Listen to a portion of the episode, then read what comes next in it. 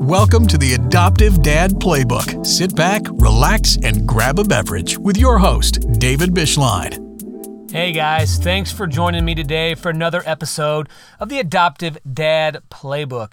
Man, thanks for coming back. If it's your first time, welcome. If you're coming back for second, third, fourth, fifth, sixth, or seventh time, we're on our seventh episode. Thank you guys for joining us today. I'm really excited you guys are here. Man, it has been a crazy Uh, three or four weeks in my house. I don't know about your guys'. Well, number one, welcome to spring. I'm glad spring is here. Uh, ironically, uh, I'm coaching football in this spring where I teach and coach. We didn't have a fall season. We did. We're doing a spring season first, five game, the five game spring season. And our first game was uh, postponed or canceled due to the other team having a COVID. We played our first game on Friday. It's cool, awesome, enjoying it, just kind of odd. So Valentine's Day weekend, um, we had a massive storm roll through, cold for like two straight weeks. I know everyone across the country was feeling it. Well, in my house, I had bite pipes burst due to the cold. Seven pipes burst. So needless to say, I was able to get the water off right away, so it did minimal damage, but it still did damage. So currently I'm in my closet, aka uh, the studio, and there's a massive hole in the wall behind me because that's how we had to access one of the burst pipes to the bathtub. So that's great. My kitchen has a big hole. Uh, our shower is literally gone because there was a hole when my kids shower. Basically, everything upstairs burst, including my toilet. Just finished the bathroom, but that's Murphy's Law nonetheless. You know, things are going well. Uh, COVID seems to be kind of on the down. I don't know, I keep hearing that it's not, but so far, you know, we're staying healthy in my house. My wife and I both have our first shots and are due to get our second in April. Let's look at today's uh, adoption organization, charitable podcast. I'm going to pick one, and I'm going to tell you right now that my wife and I are getting a grant from this organization, so I probably have a vested interest, but it's Lifesong for Orphans. And what they do is adoption, orphan care, and foster care. Uh, they're they're really cool because one hundred percent of what you give goes to orphan care. That's a really cool part about this. They do adoption grants. They give matching grants. So my wife and I have a matching grant through them, which means if you went online, you'd give money or you could mail a check, and then they would match it up to four thousand dollars. So we're really appreciative of that. But they do that. So you can look up a family with their number, anything like that. They also do just orphan care. You can like adopt a child to, you know, to kind of sponsor them, child sponsorship. They've helped sixteen thousand two hundred thirty children in thirteen countries.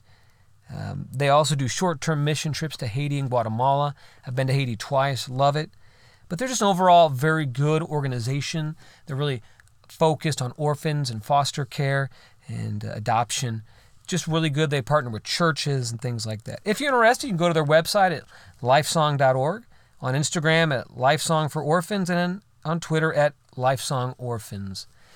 Anyway, moving ahead, today's episode is a good one. We have a guy named Paul Tees. He and his wife, Cindy Tees, are the founders of a place called Camp Barnabas. They founded it, I don't know, late nineties. I had the privilege of working there for four summers. My wife and I met there. He kind of gives us a perspective of a grandpa's view, which I think is kind of an interesting view. For me, at least it was, as an adoptive, soon-to-be adoptive dad, hopefully. Once again, if you guys like what you hear, man, give us a like, a subscribe, a five-star, spread the word. Uh, we are growing, and but we can always continue to grow and reach more and help more men. I would love to hear from you guys. If, you know, if there's something you like, if there's something you don't like, if you got a prayer request, if there's just an episode that you want to hear, man, I would love to hear from you on Instagram or Twitter. All that will be in the show notes as well. I'm always here to pray for you. If you need to be put in contact with someone that I can maybe help you with, please do. But I really hope you enjoyed today's episode. And once again, I appreciate you guys listening. Have a great week and enjoy the episode. Our guest today is a true American hero, underwater archaeologist, kind of like, uh, uh, you know, if Indiana Jones was underwater, this would be him. Founder of Camp Barnabas, husband, father, and grandfather to two adopted little girls. I have none other than the great Paul Tees. Paul, welcome to the Adoptive Dad Playbook. Uh, first off, it is an honor to have you on here. I've known you now for twenty years, uh, and getting to interview you is pretty exciting. I'm not going to lie. Well, I'm I'm very honored to be a part of this, and thank you for thinking of me and inviting me to, to join in on this. I hope I can yeah, provide some sort of enlightenment or encouragement to whoever's in this process.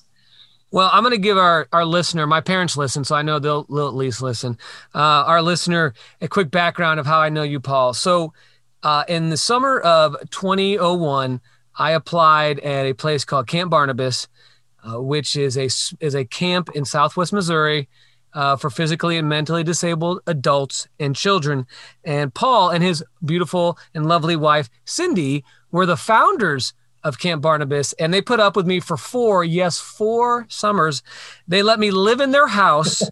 Uh, they allowed their son to come to Wisconsin to be in my wedding. Uh, I don't know if they're crazy or not. He's also a reality star. He was on a little show called Extreme Makeover: Home Edition. Um, but uh, that's where I know him from. He was my boss, and I still look at him as my boss. Uh, and he does look like Tom Selleck if Tom Selleck was gray. Uh, or salt and pepper is probably a better term. So, but that's that's how I know he Paul. He dresses so, better than I do. uh, but I have a special place for Cindy and Paul in my heart. Uh, I wouldn't have met my wife without them. And so I'm, I'm a little, uh, uh, it's kind of nerve-wracking to interview you just because uh, you've been such a big part of my life. Uh, you let me live in your house. Like I said, one summer I didn't have a place to live, and I was going to summer school, and you let me work at camp on weekends, and you let me live in your house for free. Uh, me and Trace, uh, that's his son, we lived there, and it was a fun bachelor pad, really, because you were gone all the time. So, yeah, perhaps it's better I don't know everything that went on. Probably a good idea, later. Paul. Probably a great idea. But uh, I just want the listener to know that I, I've known Paul for twenty years, and, and it's a uh, it's a real pleasure, and uh, I just really look at you as a as a role model. So, um, but Thanks. so tell me, how, how are you and, and Cindy uh doing during COVID? How have you guys been? Uh, we, we were actually kind of talking about this the other day. I mean, we, we've been, you know, shot twice, and it's percolated and all the other things. So we're, we're, you know, we can run down the street and kiss everybody on the lips. We're fine. But um, it, it didn't, thank, thank the Lord. Uh, it didn't touch us like it has some families. Nobody in our family was in hospital, uh, on a vent, that, that sort of thing. Our daughter and both of her daughters came down with it, but uh, it was a, a, you know, relatively mild case. They, they felt pretty bad for a few days, uh, but stayed home, that kind of thing. Sort of like you had a really bad flu kind of symptoms. And uh, I, I, was worried about our son. He's a C R N A uh, down in San Antonio. And he was one of the nurses, because he, he does anesthesiology. He was one of the nurses who was intubating people. So when, when they got to him, they were in pretty bad shape. And I could see the strain that it was putting on him. And so I, I was worried about his you know, his, his physical well-being, his mental health well-being, his emotional well-being. It, it was tough for him. There, there, I saw him a couple of times, and he, he looked worn out. Uh, well, they're the hero. Uh, they're the heroes of all this, really. They're the they're beyond heroes. They're, they're whatever, they're, you know, whatever comes after heroes, uh, what, what they did. And, and so much of it, you know, you hear, you hear some of it, but it's kind of like, a lot of stories you sort of hear like the first inch of it, but it's still a mile deep after that of, of what went on. So anyway, uh, we, you know, we, Cindy and I, we, you know, we took the precautions and stayed home and, and wore masks, wash our hands every time you, you know, get up out of the chair and all that kind of stuff. Uh, so we, we weren't directly personally affected by it. Well, that's, I'm glad to hear you guys were safe. Um, I know, especially, is Cindy still doing a little bit of nursing? Does she did any of that anymore? Just retired. Just uh, a couple of months ago, she finally said enough is enough, and uh, I don't blame hung up her license. Of course, now she regrets it. And, you know, she she wants to help out certain times, uh, like when you know here in town when they were doing these mass injection things, she would have been happy to go down and. Uh, right. help with that. So, all right. So on the podcast, we have what are like warm-up questions or intro questions or kind of quick hitters. Uh, so the first one is, what are you drinking? What's your drink of choice right now? This time of year, we're switching into more and more iced tea, getting away from the, the hot coffee, the occasional hot chocolate. You know, it was eighty today here. eighty? Yeah. Uh, it's a very warm, humid evening tonight. I'm working on a bottle of water. Come home, do a bunch of yard work, that kind of stuff, and brewed beverages in the garage refrigerator that sometimes need a little love and affection. One of my favorite moments of you, and I think I, I didn't, hadn't known you very long, was that when we would go to lunch and dinner and breakfast in this big mess hall at camp, and we would always make the kids drink water. So Paul, a couple times, would take a cup, and they were clear, and you'd put water in it, you put water in it, and you'd fill to the very brim. And then you'd put a plate over it. And then you would flip it over. And so the rando who got that water would just go everywhere. And he's the, like, he's a co-founder. He's my boss. And I was like, man, this is great. If I if he's doing that, Lord knows what I can get away with then, which we did try and got caught a couple times, but that's a different story. All right. That, that, was, that was different. That was different. All right. So I'm going to ask you, all right, what is your, what's the one thing that annoys Cindy the most about you after all these years of marriage? Oh, you know, we, we just a couple of days ago had our fortieth anniversary. Happy anniversary, uh, Paul. Happy anniversary. Thank you. Thank you. I will provoke her. You know, the other night, I don't know what it was. And I was kind of, you know, sort of poking her in the ribs. And she's, you know, quit, stop. I don't like it. You know, leave me alone like that. So I go, oh, okay, quit, stop, leave me alone, leave me alone. And did it and did it and did it and did it. And uh, she didn't punch me, you know. She finally started laughing. But I guess it's just, you know, how uh, how close to the edge of the cliff can I get?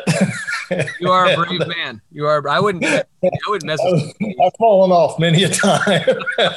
After forty years, you've you've hung on though, so I'm proud of you.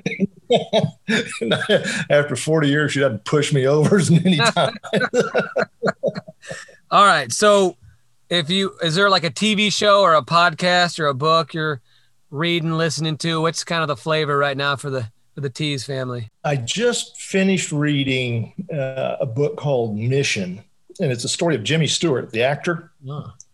and uh, his his film career, and then what he went through in World War Two, uh, things like that. It, it really gave you good insight into the into the gentleman.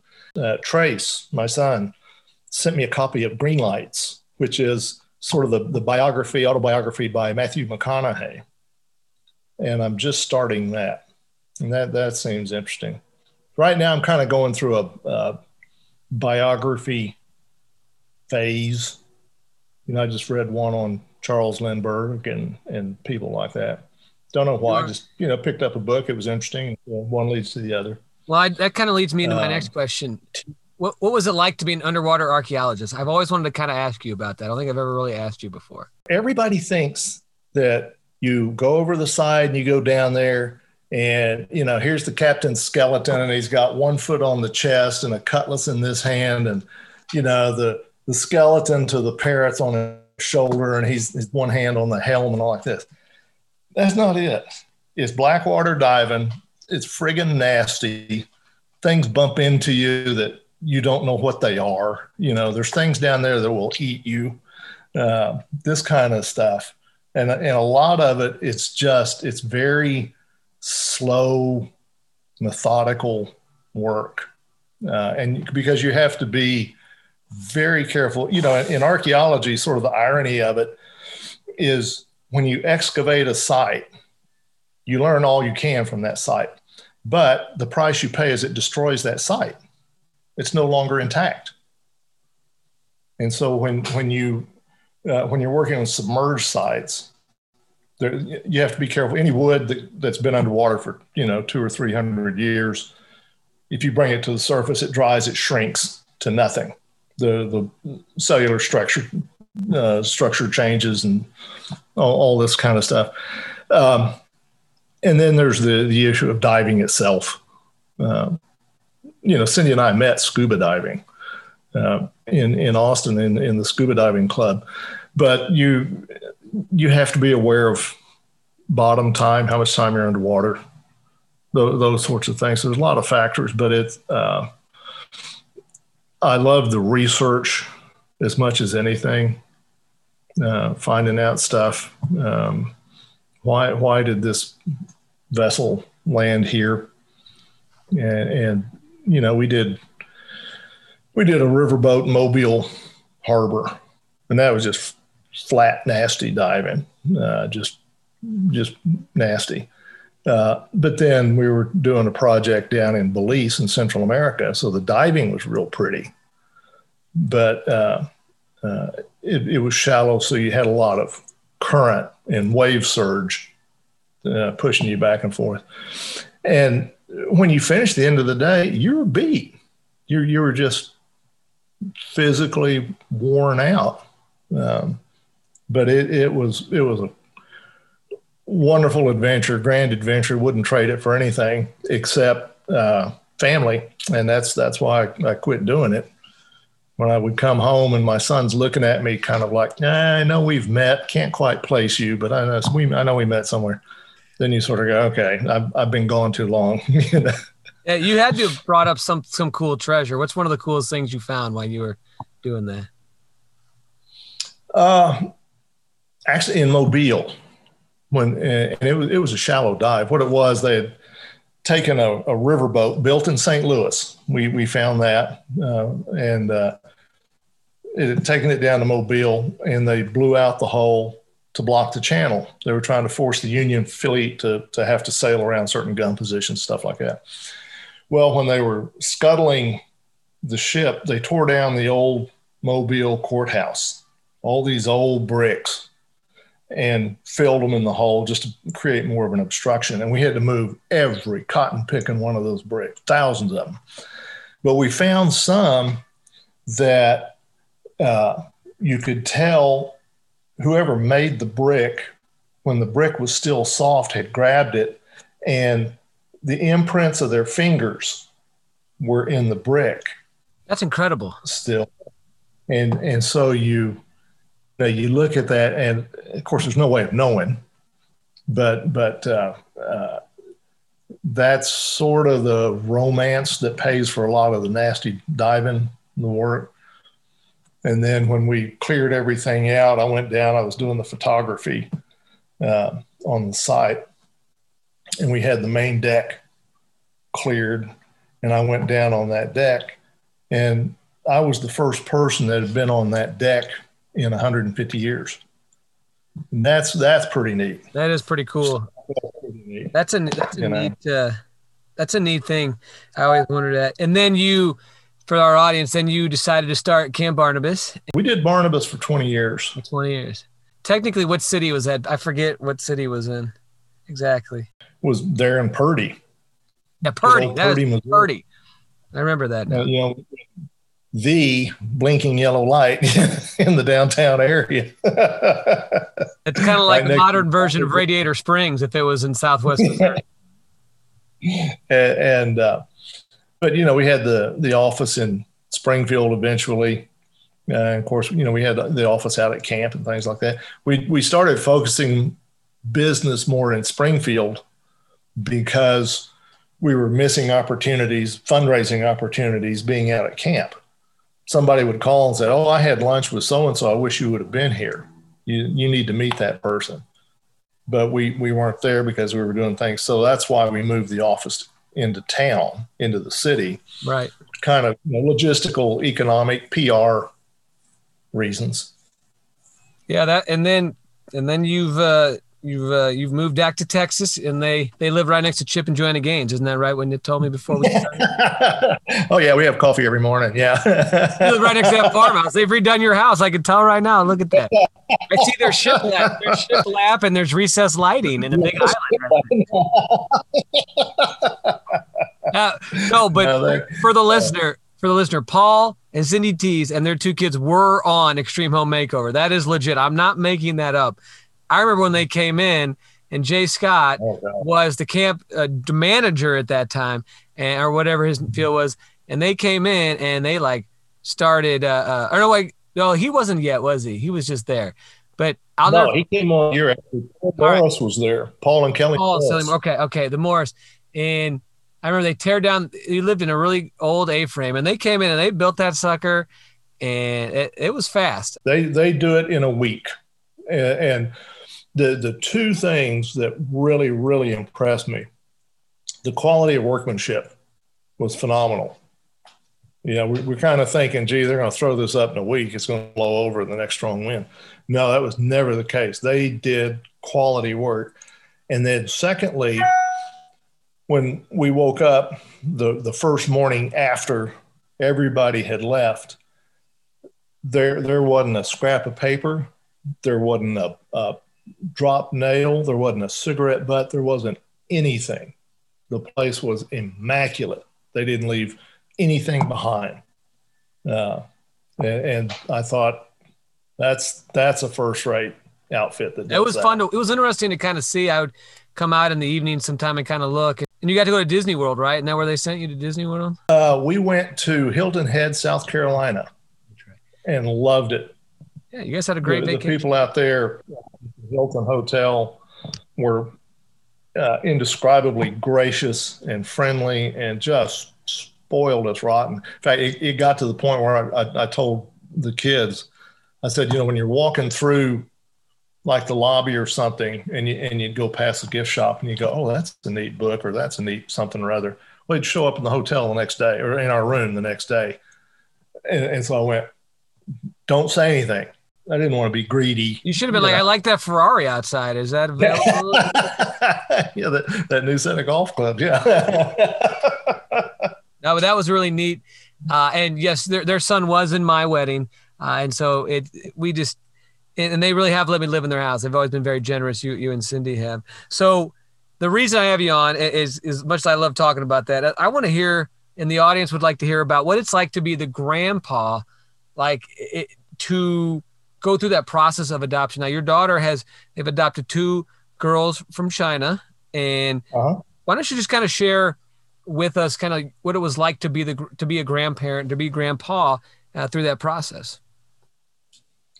Well, you know, you, you start off, uh, our, our daughter is doing this. So you're still mom and dad, and you worry about, oh, we got good news, da da da da, oh, we've got bad news. You know, so there, there's that emotional roller coaster that goes on. And you're you're encouraging, you're trying to, you know, don't don't give up. This is going to work out. Have you tried this or that? And and you know, Cayman, she she leaves no stone unturned. Uh, and and when she made up her mind that they were going to do this, there there was no turning back. Uh, when they went uh, to China and went over and met Kirby. Uh, for the first time, they're, you know, gotcha day uh, kind of thing. And they did a FaceTime back with us. And, you know, you're excited, but you're you're trying to be cool about it because here's this this poor little bewildered child suddenly with these strangers. Because Cayman said, you know, you're in this sort of office lobby kind of room. And Uh, you're waiting in there, and then these these two two or three staff members come in from a door on the other side of the room with your new daughter, and they sort of go here and turn around and walk out. Boom, done. This is the, the culmination of two years of background checks and, and filling out forms and paying, you know, thousands of dollars and the whole process, the whole massive process. And suddenly it's like, here, sort of, you know, good luck and God bless. And yeah. off they go. And then, of course, she's a poor child who everything she's familiar with, everything she knows, changes. And she's going to spend her the rest of her life, which, you know, she has no concept of that, uh, with these two strangers. Um, and so it, you you want to be just crazy excited about everything, but you tamp down your, you don't want to overwhelm this, this poor little child. They came back to the States and they stayed in Houston for a couple of weeks, just, just the three of them. just so let, let's all get acquainted. Here's the house, you know, all, all these kinds of things. And uh, it was on my birthday that uh, Cayman called and said, hey, let's let's meet at this restaurant in in Brenham. Yeah, Brenham, Texas, home of Bluebell. Uh, it was kind of halfway. Whoa, whoa. That's the home of Bluebell? I love Bluebell. They don't sell it in Saint Louis, though, and it makes me sad.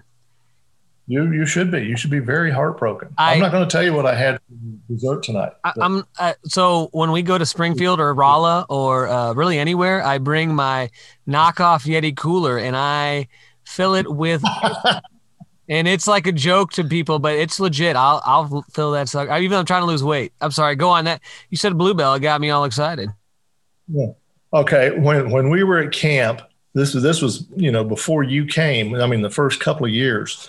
Um, oh, what was the town? It was west of us, south and west of us. They had a super Walmart and they had Bluebell. We found out they had Bluebell. And so we would put camp to bed at night.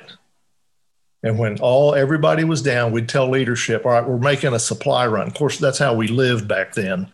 I mean, you know, we, if we had a dollar, we'd buy a dollar's worth of food, you know, that kind of stuff. And we found out that this Walmart had Bluebell. We would drive. It was like forty miles each way. But we would go to that Walmart and always get uh, – it was Wade and Cindy Moses. Yeah, he married us. He married us. Yeah, okay. So, you know, Wade, Wade and Moses. Joe. Yeah, he was a guy. And that's pro- You're probably thinking of Neosho. That's it. Yeah. That's it, Neosho. We would go over there because we could get Bluebell. So, you know, we could have gone to Monette twelve miles away. Heck no. We're driving forty miles so we can get some stupid ice cream. I know why you went to Neosho, because it was a nice trip out of camp and you wanted to get out. All right. So I'm uh, sorry. I interrupted your story. Sorry, listener. Uh, go on. So you, you're going to meet your granddaughter at a oh, restaurant wow. I- I outside of Houston. In Brenham, Texas there. So we go and uh, it, it was the same sort of thing. You, you, you don't want to overwhelm the child. Because, I mean, you know, her, her little eyeballs were just, you know, what planet am I on and who are these aliens that are around me kind of thing. And I, I would, you know, she had some colored pencils, so I'd, I'd draw a little bit on the menu and then put the pencil down and she'd kind of look at me and then she'd draw. So, you know, just very tentative uh, connection. And then I remember at the end when they were leaving, Cayman was holding her. Yeah, I think it was Cayman.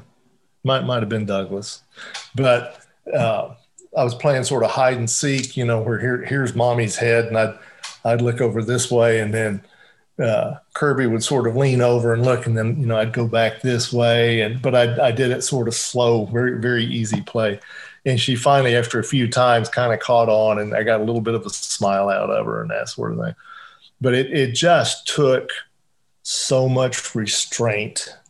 Because you just want to grab them up and love on them, and and uh, you you want them to know they're they're safe. You know, you're you're home, you're with your family now, and you're safe here. But you don't want to overwhelm them because they're they're already having to process so much. Um, right. How long? How long would it? Did you say to you started to be able to like love on your granddaughter like that? Like, it, how long do you think that process took? Oh. I mean, where I could really do it, uh, when you know where it was safe uh, to do it. She had to have some surgery on her legs, and and pretty pretty significant.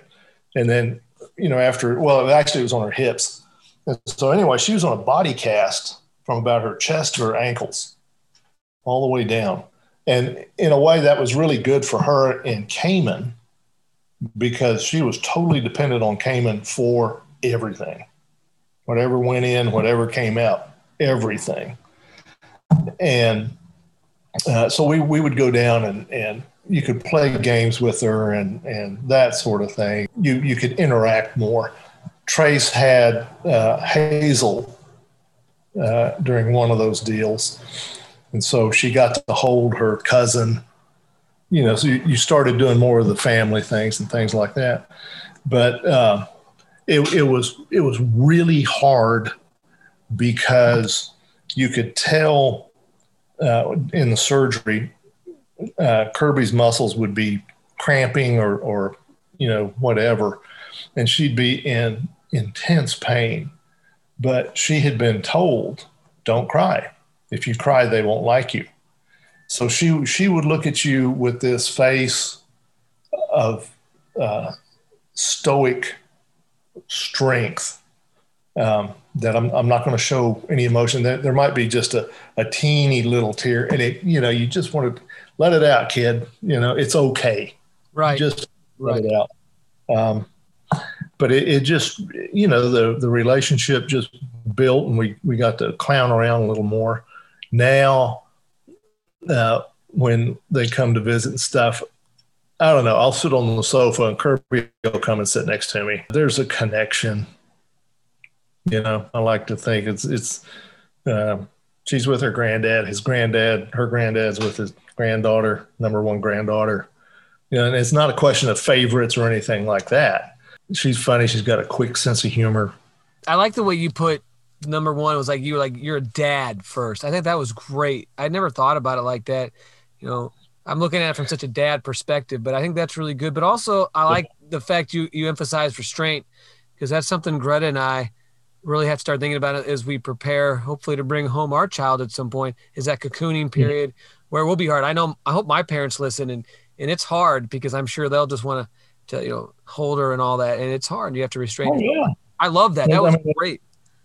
It, it's a, it's a very human emotion. And, and especially, you know, now as a granddad, uh, the kids come in, and part of it I get to, part of it I'm expected to.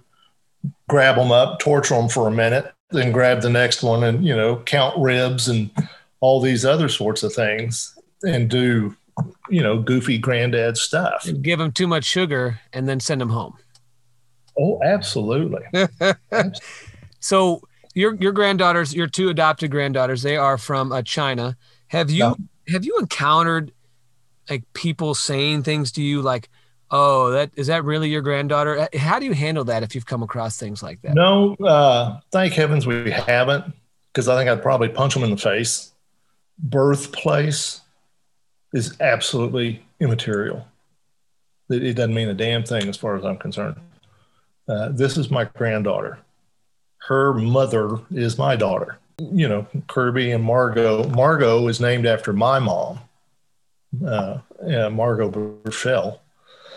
And so, you know, that's, that's special, but, uh, uh, Kirby is, she's my granddaughter, and, and I won't, uh, I won't take that.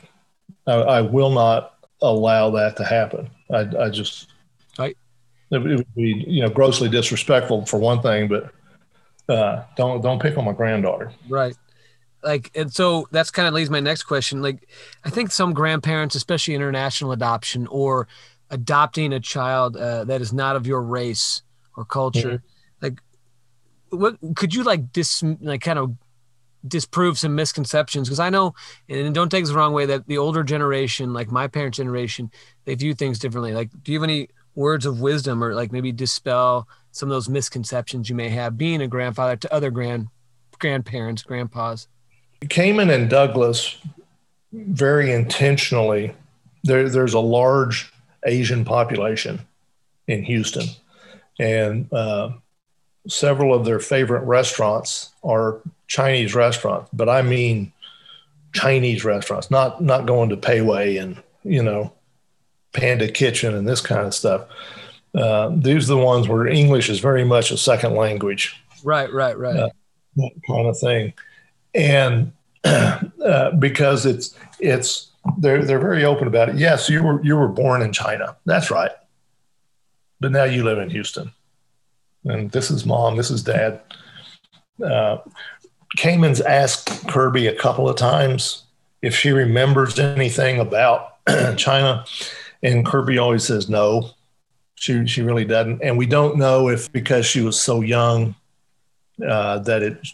You know, you, you don't know what you were doing when you were two years old, kind of right. thing. No, I, I I get that. That I just wonder because I just and, know there's you get a lot of those comments, or just, you know, it's just kind of this misconception that, oh, they're not biologically mine, that I think that sometimes older generations struggle with that concept some. And it's great to hear that I, I, that for you, you, yeah. you never had that. You haven't had to experience any of that. It, it, it's never crossed my mind. I mean, I mean, honestly, it, it, uh, um, yeah, I mean, I, I know where they're from. I know they look different, you know, physically, but um, they they still have a little bit of speech pattern. I think um, Margot has a little bit of uh, a speech impediment still, but they're they're working on it. But it's more of just, I think, just a speech impediment, uh, not because her original language was was Chinese. I I get that. So. Let me ask you this: being, how has being a grandpa changed your life? It's it's the best job in the world. Um, the the the hardest thing to deal with, the hardest thing to deal with, are my grandchildren's parents. They drive me friggin' crazy. You know, I think I think many people would say that. You know, I think it's crazy when grandparents will sugar their grandkids up and then send, ship them home. I mean, that's that's you know that's legit. But you know, when you when you're at at uh, they they call me Pawpaw, okay, Paul Paul Pawpaw, and Cindy they call Cuckoo, okay, uh, and uh, you know rules are different when you're with Pawpaw and Cuckoo. But we go out in the yard and and. You know, I've got one of those mesh swing things, and, and I push them on it, and they swing mad, and it's spinning around, and uh, they get real dizzy and fall over, and, and, you know, this kind of stuff. And you have these hovering parents who come whipping in and scoop the child up as soon as they hit the ground, and I'm like, leave them alone. They're fine. You know, no, you don't know, Dad. It's, it's different, Dad. I go, well, it worked on you, you know. Leave, leave the kid alone. The kid's fine. There's no blood. Nothing's broken. They're fine. You know. So. That's you know we couldn't even wear open-toed shoes at camp, and listen to you now, just letting the kid just fall over the place. that that is awesome. All right, so if you were to your role as a grandpa, like what would, what advice would you give to any any grandparents that are going through the process with their child? What's something that you would say to What what could they do to help? Like what's something, what's a positive thing you could tell them to do? You you're a you're a safe place for one thing. They they can uh, they can come to you and and talk to you about stuff, and you get to teach them so much, and, and you get to have fun doing it, uh, and and they learn learn things. But you know you can. You can do the dumb dad jokes and and and that sort of thing, um, but it's not that you you take sides between them and their parents. It, you you can't do that. You you've got to back the parents up, but you can talk to their parents separately, privately. Um, may, maybe the kid says something to you. There, there's a struggle going on. They don't want to tell mom and dad about it. Uh, so you can help them deal with that. But you're you're a very safe place. Kirby will come in and and just the way she sits down next to me and then just kind of snuggles in sort of thing. And and I'll just put my arm around her. Uh, and she may ask, you know, why why did they do that? Why, why you know, how come he's allowed to throw the ball that way or something like, you know, little things. She's just being curious, but uh, there's there's a bonding that goes on that she knows. She can ask me anything. It's, um, you know, like I said, it's, it's, a, it's a safe place. You're, you're a safe person to be with, to be around. As grandparents should be. They should be that safe guiding yeah. force. Uh, it, and it's fine line. You've got to tread uh, in being a safe place, but you can't be a hideout. You you've got to if if there's something, if they're struggling, if they're they want to share something, you got to let mom and dad know, and that's where you know you, you're you're back then to being a dad. So you're going from being granddad to dad with these two di- different generations. You have to be, you have to tread carefully. Gotcha. And you, you've done a good job of that. So usually we, we, we're gonna, we always end the show with what I call fifth down questions. And so here's your first one. These are kind of quick hitters. What is your favorite thing to do with your grandchildren? Yeah. I mean, you know, goofing around in the backyard on, on the swings or something like that. Uh, and, and, you know, fixing a bowl of ice cream, some deal like that. Cause you know, when, when Pawpaw fixes ice cream, there's ice cream, but then there's, you know, you want nuts on that. You want, you know, here, how about some chocolate syrup? Oh, I'm Let's sure get a squirt of whipped cream. I don't doubt him. that. I don't doubt yeah. that. You, you are good at that. You know, it's, it's, it, what do you want in it? Sure. We got that, you know, uh, kind of thing, but it's, you, you get to, there, there's a, there's a, a degree of silliness that goes on, and it's, it's fun to play. Part of it, you're, you're expected, you know, uh, when, when, when Pawpaw makes a peanut butter and jelly sandwich, you know, it's this thick, uh, kind of thing. Uh, those, those sorts of deals. Uh, you know, uh, if Pawpaw makes the pancakes, it's shaped like a heart, or yeah, it's supposed to be Texas, looks like Florida. Well, you know, well, I, I tried to make Mickey Mouse pancakes once, and it looked like Mickey was like a serial killer. So if it makes you feel any better, uh, yeah. So I didn't try that. All right. One question I ask everybody. And, and so basically you have a billboard. What would you put on a billboard for prospective grandparents, prospective adoptive grandparents? Like, what would you want to tell them if they're driving down the road and their children are considered adoption? What would yeah. you want to tell them on a billboard? Be be in it, um, up up up to your eyeballs. Um, you're you're you're gonna revert. Remember, these are your children who are doing this. So you've got to love and encourage, offer help, but also know when to s- step back, you know, kind of thing. They're the ones dealing with the agencies and the background checks and the whatever. What, you know, what, what do you need? I'm here. What, what do you need? And then you look for. I love that way you put that. Um, what do you need? I think it's been so insightful to hear just from a grandpa, just kind of that, Stephen, I know you don't like being called a grandpa. You know, you said that was a bias of me, but it's the truth. And I, I and uh, you know, I can't call you grandpa. Um, so I, I'm gonna end in your closet. Well, I am in my closet. Every the listener knows I do it from the closet, and because uh, it's the great, great acoustics, it even makes me sound better. I have a face for radio and a voice for nothing, as I said. In the- oh, but. I, all right, I'm going to end a little differently just because, um, Paul, kind of a it's more of a comment than it is a question. You you and Cindy have made such a positive impact on so many people's lives. You've been such a father figure or a grandfather figure. Um, what gave you the courage to do it? Because you know, I think a lot of times when it comes to guys and adoption, I think a lot of times they're afraid to do it. And um, and like you, you and Cindy have just impacted thousands and thousands of people. And I, and I know my life was impacted in such a positive way. Like, what gave you the courage to step and do all the things you've done in your life? Uh, it, it's that's a faith question. Um, it it never felt wrong what we were doing, and it it always felt like we were doing what God wanted us to do. Um, always, and then when. when things weren't working, you know, you were, you were too much of the, the square peg in the round hole situation.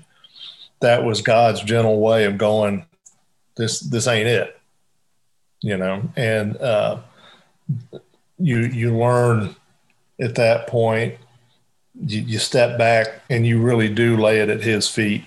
You know, I, I can't do this. I'm stumped. I, I don't know what to do. I don't know how to handle it, whatever it may be.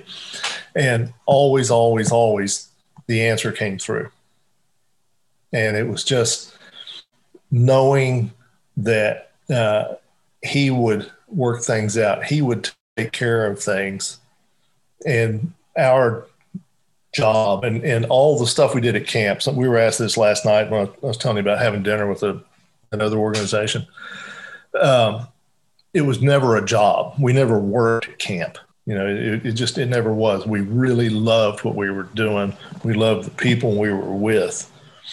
And as long as God kept things working, then you, you knew you were going the right way.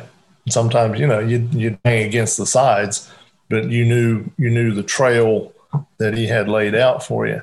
So it, it was always just a feeling that this is what he wanted to happen. I love, so I like you, the way you, you, I like the way you put that. You always, it is the truth, because I think in adoption, it's so hard. And as you know, being a grandpa, the journey is not, is not easy. Uh, and there's so many people that are impacted, you know, the no. mother, the child, the grandparent, the, the, the family, my, my three sons, you know, uh, even uncles and aunts. And I, I, I, I loved it. And, and I know you and Cindy are so, have gone out on faith so much. And I think it just kind of, it's kind of like adoption in that aspect. You just go out and, and you know, that sometimes it may not work. Like when we lost our first, when our first placement didn't work, it was really hard, but I know that God's plan is greater than mine. And, and there, and the probably, I can't imagine I, how that must have been. Well, I mean, it is, but I, I know it's his plan. And I, I, I think you guys did it to hook up a lot of people and have kids, uh, making a lot of purple. Uh, so, you know, we, you know, we should have charged a finder's fee. I'm telling we, you, man. We missed out on a heck of an income stream. I mean, we, we were trying to think back. We came up with like two dozen marriages that oh, came easily. out of camp that we could remember. And probably fifty kids. You know? I mean, we we, we were talking. Oh, yeah. You, so back in the old day, there used to be these old un-air-conditioned cabins, and these were old school, wooden on like cinder block and, and un-air conditioned. I'm going to say that again. Un-air conditioned. All right. And the girls are on the girls were on the south side. I think the boys were on the north side. And so you could hang out, you could hang out on the path. The path was cool, but if you stepped over to the guys or girls side, it was making purple. And uh, it, you were, there's been a lot of making purple. Uh, uh, I mean, you you have three. There's three kids and, and soon to be a fourth, hopefully, uh, in our house that you're responsible for. Uh, uh, you know, like Matt Brock, and Jason Piston, you know, um, okay. Jay Scott. I, I, I get the number of weddings that I've been in or been to, but I mean, you and Cindy, I, I, I think your story personifies adoption and just the unconditional love that you showed the staff and the campers and, and the volunteers, or many or whatever they were changed over the years, C I As, and I know there was legal reasons for that, but uh, all the people that you've connected, and it, and it is adoption. You you adopted everyone that ever walked in those gates with your faithfulness, and and I, I'm thankful for it. Uh, meeting my wife and my kids, and just the experience I had, uh, but uh, and that's you know, and if, for the listener that doesn't know, I mean, never thought of it in that context. Yeah, that's that's a good word picture. You are you you adopted yeah. every camper. The love that you showed, the love that you showed to the staff, and, and then it all it all it's like a snowball. It all rolled downhill. You showed love to everybody just unconditionally. Um, some more than others, which I understand. You know, uh, I was a difficult child. All right, um, but um, so. Uh, but I, I, I think I think you and Cindy Tees, Paul and Cindy Tees, you are the personification of of adoption because you've loved everybody unconditionally, no matter where they've come from. Never asked questions.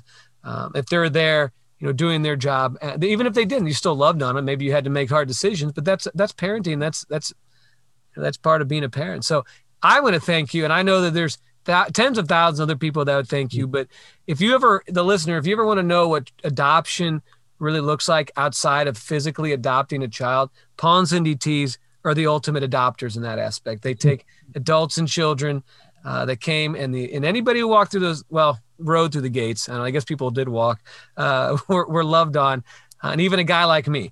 Uh, so and I appreciate that. So Paul, I, I cannot thank you and Cindy enough for all that you've done for me and for coming on. And uh, I, yeah, I, it. I, you guys are awesome, and I love you both, and uh, uh, I appreciate you coming on tonight. And I hopefully that the listeners get something out of it. I did. I loved it. So it was cool just to catch up with you. So, Paul, thank you so much, man. It's, it's good. You've aged well. You've aged well. I'm proud. I do have of a little more gray. I'm not quite. I'm not quite Paul Tees level yet, but it's getting there. All right. All right. Thank you, Paul, for coming on. Thank you, Dave. Thanks for inviting me. I'm I'm very flattered, very honored. And uh... man, what a great episode! I want to thank Paul for coming on and sharing. His honesty was just phenomenal, and I loved it. It was me. I kind of fanboyed out. He was my boss, but I love that man, and he's done so much for me in my life. Like I said, he let me live in their house. His son was in my wedding. Just him and Cindy Tees are the true love that God shows for us and for orphans, and they really are like orphan lovers. They loved everybody that came into that camp, even someone like me who was super annoying and just really annoying, and again, really annoying. But they loved on me, and they loved on everybody that walked through those gates, and it's just incredible. So I hope you guys have a great couple weeks. Come back, listen once again, follow us on the socials. Love to hear from you uh, at the Adoptive Dad Playbook at Gmail. S- spread the word, tell your friends. And once again, man, just have a great week, guys. Be safe and enjoy that spring weather. Thanks for listening to the Adoptive Dad Playbook. Be sure to follow us on social media.